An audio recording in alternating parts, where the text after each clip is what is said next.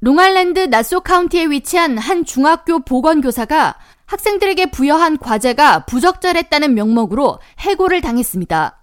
나소 카운티 플레인뷰에 위치한 하워드 비 메들린 중학교 5학년 학생들에게 지난 11일 주어진 과제는 롱아일랜드에 핵 공격이 임박해 벙커에 있는 10명 중 6명을 구해야 하는 상황이라면 누구를 구해야 하는가라는 질문이었고 벙커에 있는 사람은 16살의 임신한 소녀, 여러 차례 잔혹 행위로 기소된 총을 가지고 있는 경찰관, 38살의 은퇴한 매춘부, 75살의 신부, 31살의 동성애 건축가, 코카인에 중독됐던 50세 음악가, 눈에 띄는 기술이 없는 28살의 방랑자 등이었습니다.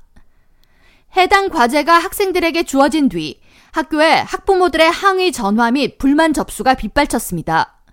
학부형들은 과제에는 5학년 학생들이 판단할 만한 의사결정 사항을 다루지 않고 있다면서 불편한 기색을 주로 나타냈고 학부모들의 원성 및 민원 전화가 지속되자 학교 측은 14일 공식 성명을 통해 우리 학교 내에서 학생들에게 배부됐던 해당 과제는 학교의 모든 기준을 위반했으며 이를 학생들에게 부여한 교사를 규탄하며 해고를 통보했다고 밝혔습니다.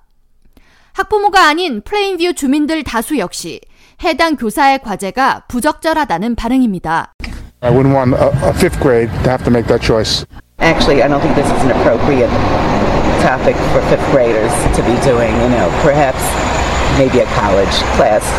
그러나 일부 주민들은 한 번의 실수로 즉각 해고 처리를 하는 것은 지나친 처사라고 평하면서 학부모들의 불만 처리에 부담감을 느낀 학교가 교사에게 다시 한번 일할 기회를 주어야 한다는 의견도 있었습니다. You know, so we certainly wouldn't want somebody to get fired over making a poor decision one time. The principal got a lot of pressure and yielded to the pressure.